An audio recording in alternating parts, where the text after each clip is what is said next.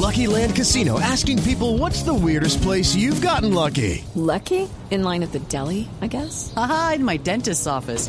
More than once, actually. Do I have to say? Yes, you do. In the car before my kids' PTA meeting. Really? Yes. Excuse me, what's the weirdest place you've gotten lucky? I never win and tell. Well, there you have it. You can get lucky anywhere playing at LuckyLandSlots.com. Play for free right now. Are you feeling lucky? No purchase necessary. Void where prohibited by law. 18 plus. Terms and conditions apply. See website for details.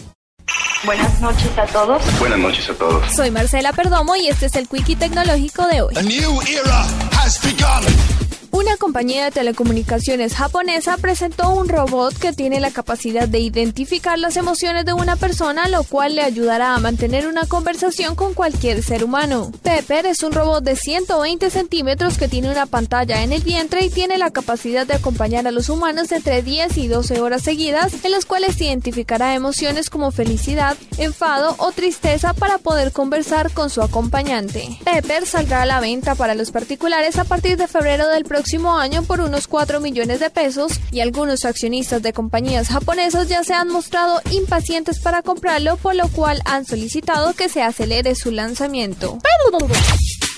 Amazon lanzó un servicio online llamado Zócalo a través del cual las personas podrán colaborar en proyectos de trabajo y con el que la compañía busca competir con aplicaciones similares del gigante tecnológico Google.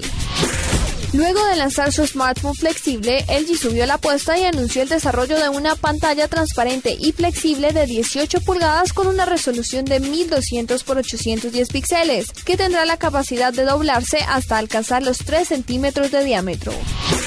Samsung Electronics anunció que investiga la denuncia de una ONG estadounidense que acusa a uno de los proveedores chinos de la multinacional de usar en su fábrica mano de obra infantil en condiciones de explotación laboral.